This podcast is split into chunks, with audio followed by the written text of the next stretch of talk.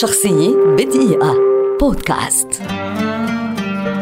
لويس هاملتون بطل سباق سيارات شهير ولد عام 1985 ويعد أحد أبرز سائقي الفورمولا 1 عبر تاريخها. بدأت مسيرة هاملتون في عالم سباقات السيارات في سن الثامنة وفاز بأول بطولة كارتينج في بريطانيا عندما كان في سن العاشرة. وعام 2006 فاز هاملتون ببطولة GP 2 في أول موسم في سلسلة البطولات المغذية لسباقات الفورمولا 1 وحقق هاملتون الفوز بخمسة سباقات وسجل أسرع زمن ست مرات بما في ذلك الفوز في موناكو والفوز مرتين في سيلفرستون.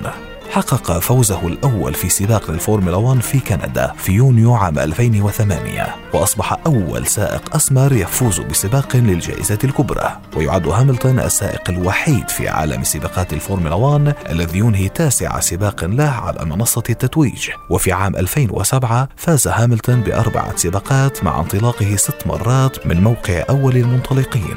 وكاد يفوز باللقب لولا الحظ العاثر ووقوف زميله الإسباني فرناندو ألونسو في وجه وجه إنجازه بإعاقته أكثر من مرة أشهرها حادثة وقفة الصيانة في المجر. يقود هاملتون السباقات حاليا لصالح فريق مرسيدس جي بي. كان البطل الأصغر في تاريخ سباق الفورمولا 1 قبل تحقيق السائق الألماني سيباستيان فيتيل لقب موسم 2010 وحقق لويس هاملتون بطولة العالم للفورمولا 1 سبع مرات عوام 2008 و2014 و15 و17 و18 و19 و2020 كما يعد صاحب الرقم القياسي كأكثر من حقق مركز الانطلاق وكان أول المنطلقين في سباق جائزة بول ريكار في فرنسا وهي المرة السادسة والثمانين له كأول المنطلقين. كما أنه حطم الرقم القياسي المسجل باسم مايكل شوماخر بعدد 91 وأصبح الأكثر فوزا في عدد السباقات في تاريخ الفورمولا 1 شخصية بدقيقة.